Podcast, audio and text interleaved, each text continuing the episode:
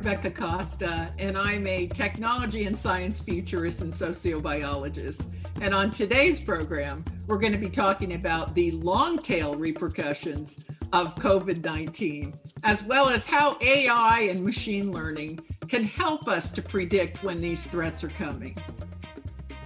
Welcome back to this next part of this delicious series of Curiosity Bites with my special guest, Rebecca Costa. Now, before we go any further, I want Rebecca to tell you where you can find out more about her, her books, and the work that she's doing.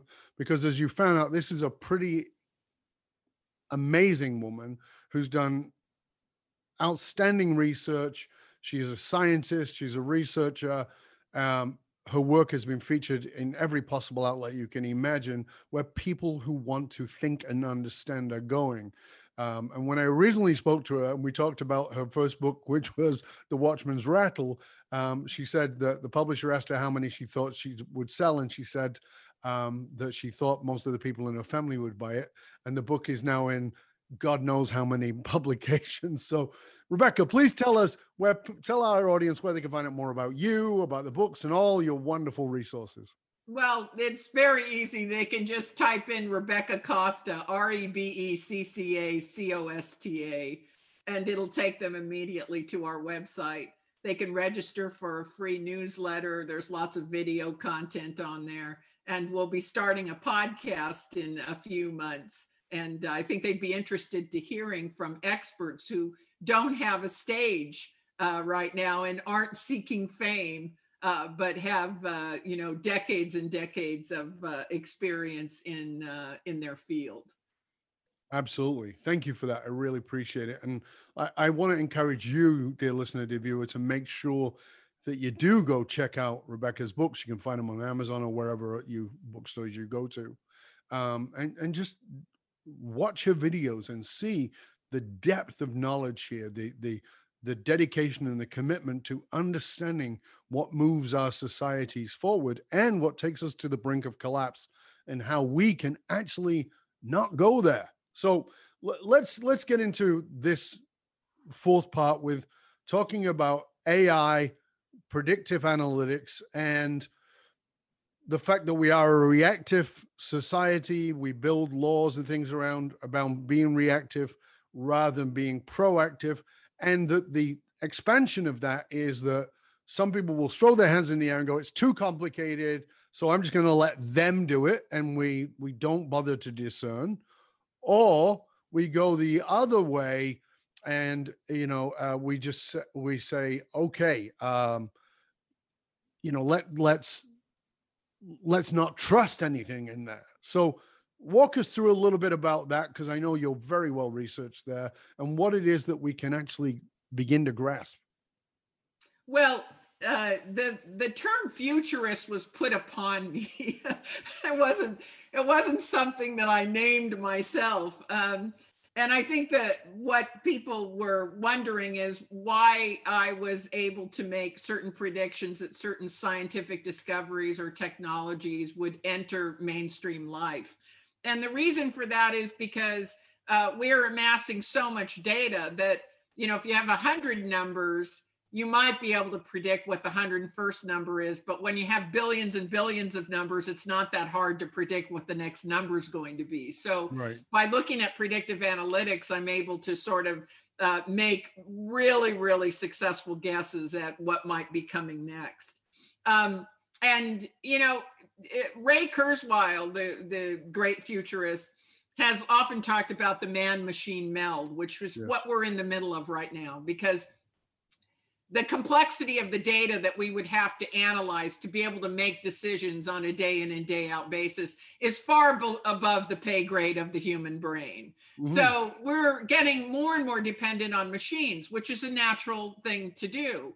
And I tell people, uh, it's very interesting that when the GOES satellites were launched uh, uh, just about a year ago, I, I threw a party because I'm a science nerd and I was very excited about it because I knew that three times the weather data was going to translate into multiples uh, more accurate weather. And sure enough, 12 months after we launched the satellite, I had my cell phone out and I got pinged and it said rain in three minutes.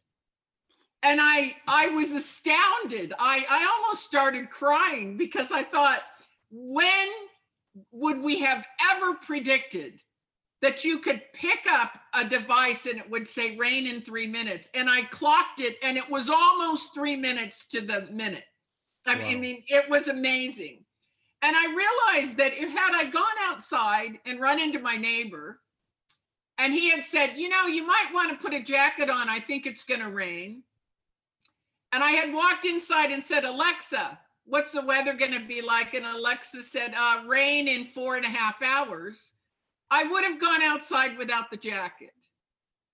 And that was a profound moment for me because I realized that I was trusting a smart speaker more than my neighbor who I've known for 20 years. Right. So this trust has now begun to shift That's toward it. machines Yes. that have more accurate data, right? And and uh, and the data is immediate. It's not. I'll go look that up for you, or I'll Yeah. I'll find that out. And and this is a, a a phenomenal transition humanity is going through.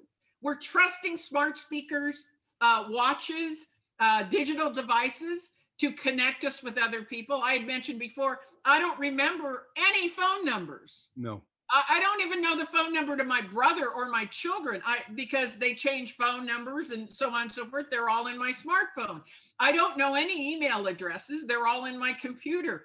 Um, so that whole, uh, um, if you will, uh, subcontracting the part that our brains can't keep up with anymore to machines has already begun.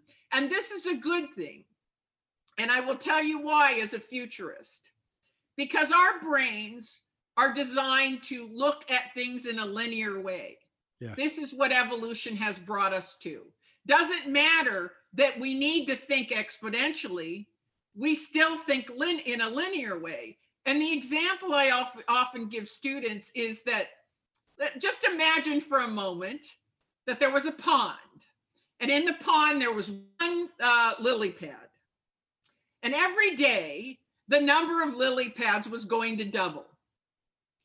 So let's pretend that on day 36, the pond would be covered with lily pads and it's going to be an, an ecological disaster, right? Mhm. There won't be as much oxygen for the fish and it's going to go into a meltdown.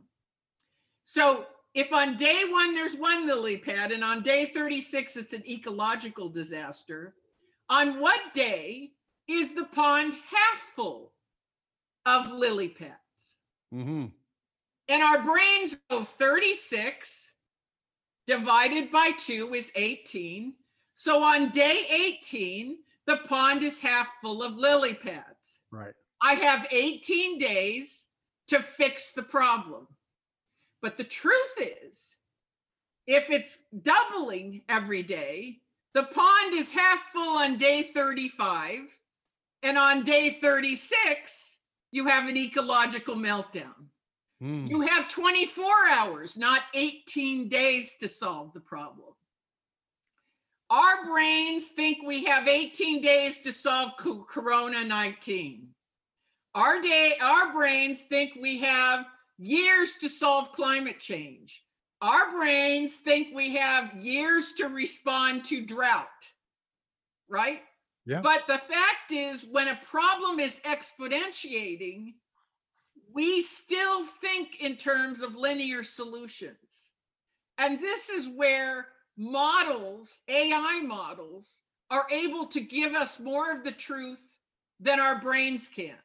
We need to believe in what computers are telling us and what they're modeling based on billions and billions of data points, and not so much what our gut tells us, what our what our own analysis tells us. We need to be able to go and look at my cell phone and say, rain in three minutes, I should take a jacket with me. Right. And this is what, this is the great transition humanity is going through. So I get that that we are entering the time of the augmented men. I mean, we've we entered that over a hundred years ago with something called glasses, right? Wearing glasses augmented our vision, um, you know, uh, and that has obviously grown exponentially and continues to do so. But when we get to the place of decisions, um, and we know that, as you just said, that linear linear solutions are often false solutions uh, because they don't take into into, into consideration the complexities uh, even of a something like a compound interest on something not as That's compound right. interest money but a compound compound interest We on don't understand compound interest. No, exactly. It's too complex, right? And so, you know, um, we, you know, we in we we bring a uh, a species into an area to kill a vermin, and then we discover that the species we brought in have become the vermin. That's another example of we just don't pay attention to the bigger picture of things. But I, I want to know from you in your research, in the work, how do we get people to understand that? Because that's that's vi- vitally important when at the same time they're going, I don't trust the machines. I don't, and I understand that. I don't trust the machines.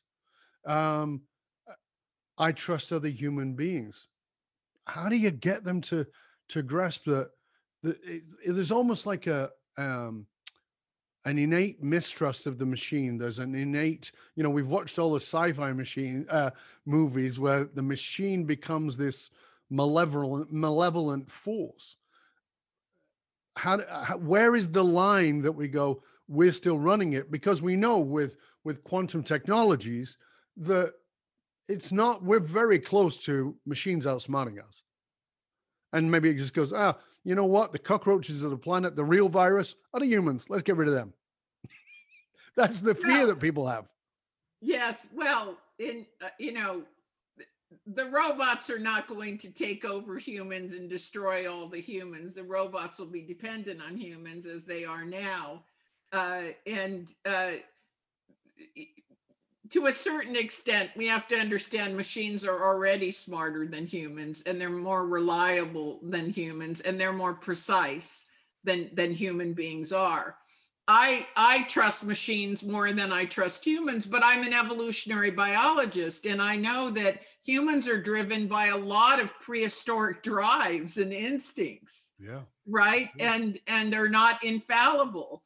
Uh, whereas you know we have to understand that a lot of uh, our decisions are tainted and motivated, you know, by uh, instincts and drives and agendas we share with the lower animals. You know, it, it the the frontal cortex, which is our ability to reason and and uh, and analyze data and and uh, postpone gratification and do all these wonderful things that are highly evolved.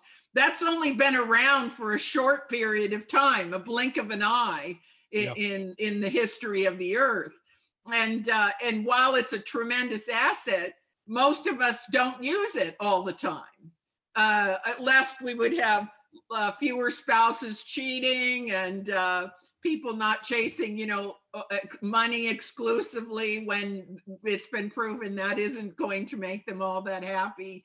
Um, you know, we we have the ability to use that frontal cortex, but we seem to be increasingly a society that relies on the assets we share with the lower animals. And that's that's unfortunate. This is why i feel our great salvation will be artificial intelligence because uh, as people rely more on machines that make antiseptic decisions uh, i think we will be a better society i wish uh, people in government would rely more on facts uh, Mhm. than on their own personal beliefs. You know, uh, many times I, I feel like if they would just do a little bit of research, you know, on Google, you know, they would make better policy decisions. Um, but what you see is tribal warfare between Democrats and Republicans going on uh, at the expense of of uh, machines that would not get engaged in tribal warfare. Now, people say, well, what if the machines are wrong? Well, you have to understand that when uh, when artificial intelligence goes out to look at all of the available data on a particular subject, it is accounting for anomalies Yes. for the conspiracy theories it goes yeah conspiracy theories throw those out yeah that's that's not an accredited person you know that wasn't that's biased so on and so forth and it's filtering all of that out to get down to what the common denominators are and it's only giving you that common denominator something that we can't do you know we can't go Correct. amass all the information on cystic fibrosis weed out the bad studies only bring the good studies to you and then uh, you know uh, distill them into uh, a conclusion on a therapy. We, we just wouldn't human beings don't have that capability to do that. And that's why healthcare is getting better and better right? That's that's why uh, educators are getting better. Uh, that's why you know in in every single sense every discipline we're getting better and better because we're relying on machines that will filter out the bad data But again, we are we we you know we make the laws, we do all the things that we do as a reactive response to things, and, and humans are by our nature very reactive. Um, and you're talking about AI being predictive, and the the challenge with that uh, for a lot of people is that they look at what they believe are malevolent forces behind the AI. So the algorithms of um, a, a, a business that was made uh, on the premise of creating community and bringing people together eh, has created great divide, i.e., Facebook. And so people don't understand that, they don't trust it because those algorithms are making profit for the man and not being not taking care of humanity. So there's a malevolent force there, and that makes people not trust. So it's there is we're still back at the human behind it and the moral the moral compass of that individual. So well again we have to go back to the the kind of the theme of these uh, discussions you and i are having which is uh, ambivalence yes, right? It's it's not if somebody's making money then and they're and they don't care if they do bad things to make that money i mean that's an oversimplification. Of course it uh, i think it's fine for facebook and twitter to make money uh, but at the but at the same time they have a moral responsibility uh, and and they have to step up to that moral responsibility. So again it's more complicated than well they're just evil and social media is bad. It's the application of social media, right? Social media is wonderful when there's a mass shooting, right? Suddenly people are tweeting, "I'm okay," you know, and and they're they're tweeting police pol- vital police information so that the police know where the shooter is and all of that. It's wonderful in that circumstance. It's terrible when kids uh, gang up and bully uh, a, a kid because they have a deformity. Uh, you know, all advances in society have a dark side. yes. This this is something that you know people are so Pollyanna about. They they they seem to think, oh, this is a great invention, and then they discover the dark side, and they say, now it's terrible, throw it out. Uh, when Charles Lindbergh flew across the uh, Atlantic Ocean, people don't know that he was the recipient of many peace prizes. Like he was up for the Nobel Peace Prize because they believed that if you could shuttle diplomats across large oceans, they could meet face to face, and that this would this would avoid many wars. They Yep. weren't imagining we were going to carry an atomic weapon to Japan and kill a lot of uh, thousands of civilians. I, I mean, we weren't thinking it would be weaponized, uh, and and now planes would be flying bombs across oceans. So uh, the same with the internet. The internet's done a bunch of wonderful things. I don't know how I would have lived without the internet uh, during the COVID nineteen lockdown. But we, but without the internet, we wouldn't have identity theft, cyber warfare, uh, pedophiles, uh, you know, contacting young kids. I mean, all of those bad things came with it too. So every time we we make some progress, whether it's AI or it's robotics, we fall in love, we over romanticize, and then we say, "Oh, it's really it's dangerous and terrible. Let's throw the whole thing out."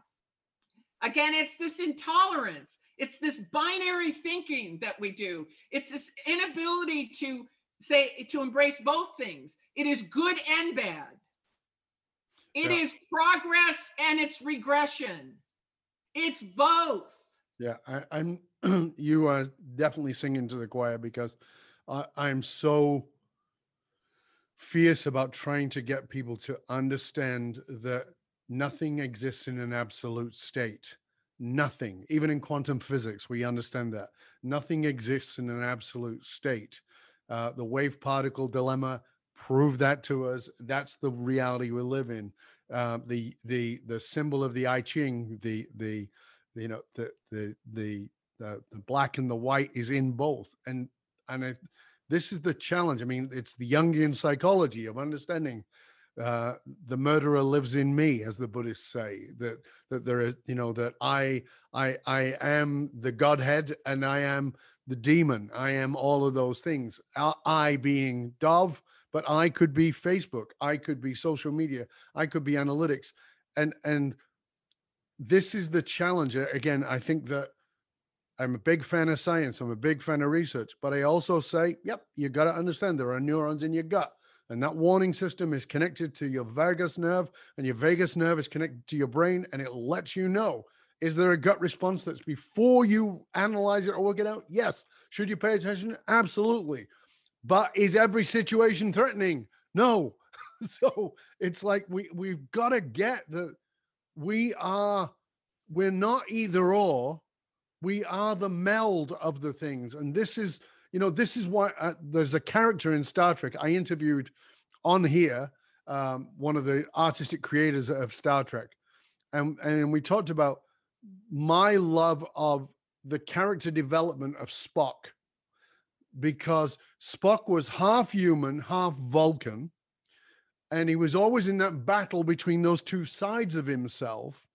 But when you look at the history, if you go read the books, you look at the history of the Vulcans, the Vulcans are the people who were the most emotional, the most explosive, who decided they had to rein it in, but they went the other way.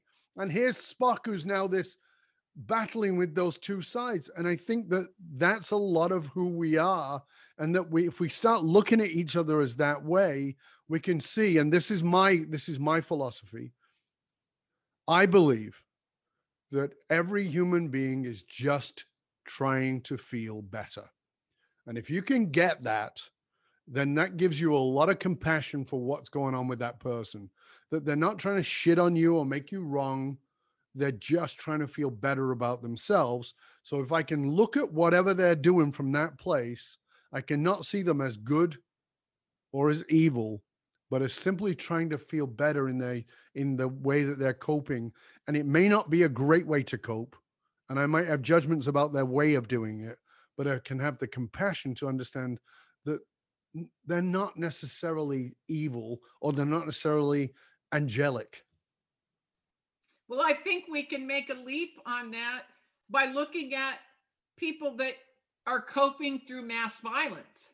Yeah. You know, you look at that and you say that can't be a coping mechanism. And and one of the things, you know, tying this back to AI, which is where AI may be very problematic to society, is we're getting to a point where just using the information that's out in the public we can begin to predict uh, people who are really dangerous and uh, and and are reaching criticality. Uh, Mhm. Stephen Paddock, for example, you know, whenever these events happen, we go back over the history Yep. of the shooter. But we're now at a point now where we don't need to go backwards. We need to look forward and be able to see reaching that criticality. Stephen Paddock, for example, the Las Vegas shooter who shot into this concert crowd, we can see that he sent his uh, wife back to her homeland, sent her $50,000, told her not to come back. He had moved 27 times. He had put, been put on diazepam three months before. A week before he started buying shooter rounds uh, or, or these tracer rounds that are rounds that are used in the evening. He had booked a multiple uh, hotel rooms surrounding the concert area. His father uh, was a um, sociopath that uh, spent his life in jail. That's a hereditary uh, quality. Yep. by the way. Um, and those people should never be put on diazepam. So that combination was never noted. There were about 65 metrics that indicated this man was moving toward criticality. But but what I have to remind people is that we don't have any way to stop them.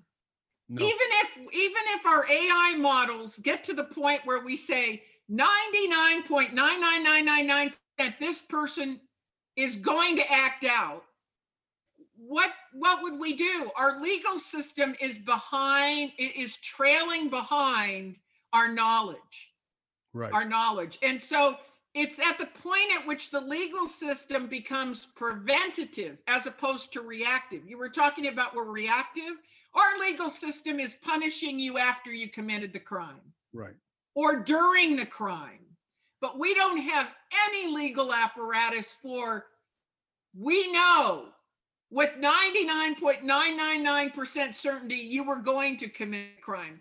And there was a movie done with Tom Cruise in it called Minority, Minority Report. Report. And I have to remind people that wasn't a documentary, but we're there. We're So, there where the Well, let's let's let's go to that for a second before we they would come in and stop somebody just before they were going to commit the crime and then they would actually go to court and be sentenced. That's what that movie was about. Yeah, so let's go to that because that was a that was in my mind was a moral and ethical movie more than it was a technology movie. Yes. Because the moral um, question is can you punish people for crimes they've not committed but you predict they will? Um, and is that manipulative as well as well? Can you manipulate that data? Because that's the other side of this is can data be manipulated? Of course it can. So but at the same time it's a way of getting over this reactive and moving into proactive but what if there was a way to to notice those 65 metrics in this individual who's about to do that? And instead of you know punish them and putting them in prison for a crime they've not committed but to treat them to give them something to take care of them as a preventative meta, measure in the predictive analysis wouldn't that be a better way to do it that would then address the moral issue and remove the threat it would be a better thing but I don't see us even getting to that point because for one we punish addicts when they need treatment yeah that's true Or two, we threw everybody that needed mental health uh, help out into the streets, as you Yep. pointed out, and said we can't afford to, you know, put them up for life. So, you know, if you start to talk about they haven't committed a crime yet, they haven't done anything yet, and now we want to offer them mental health, I think they're standing behind the other two groups uh, in a rather long line of people that need mental health. Never mind the people that lost their jobs due to COVID. Uh, never mind teenagers right now that where suicide is on the march. So uh, I, I I don't think we have the mental health attitude or facilities or wherewithal to to do that.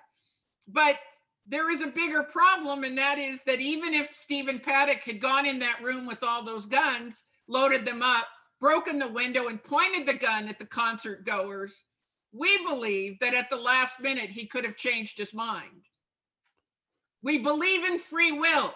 right This is a country, all democracies believe in free will. And we believe that he could have taken his gun, put it back in the case, and said, I'm not going to do that, and gone home. hmm And because we hang on to free will, AI has no place for free will. AI is simply taking data and saying, this with this percentage is the likely outcome. That is all it can do. right It cannot account for a person to change their mind.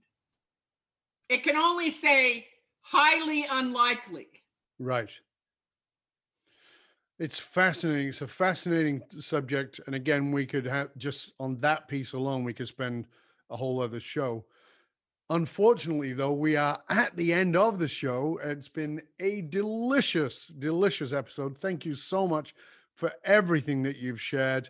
Um, it is deeply insightful. I really want to uh, encourage people to go find your books, read your books, watch your videos, go online, search you out. Again, RebeccaCosta.com. You can find it there. Of course, we'll post all of the links into the show notes. Is there any sort of final message you want to leave our listeners, our viewers with, Rebecca, um, that will allow them to take what you've shared and make it applicable or practical to them today, right now?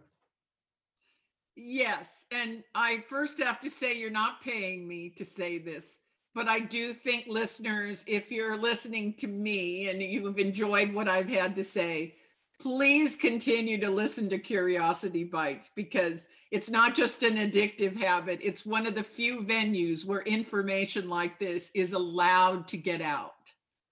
Thank you. That was very kind. Thank you very much. I sincerely appreciate that. Rebecca, I hope you'll stay with us to the very end. And thank you to you, dear listener, for tuning in and for watching the show. Uh, as you know, we are committed to bringing together the people who will have you think beyond what it is that you already know and expand your mind, expand your consciousness, expand your heart, expand your soul, expand consciousness as a community so that we can be better humans living in a better world. Till next time, stay curious, my friends. Stay curious. My name is Dov Baron. You can find out more about me at dovbaron.com. And please, we need all your help, as Rebecca just said, in keeping the show relevant. So please go over to wherever you tune into the podcast, rate, review, and subscribe to the show. And please share the show with everybody you know. Till next time, this is Dov Baron saying, Stay curious, my friends. Stay curious. And I am out.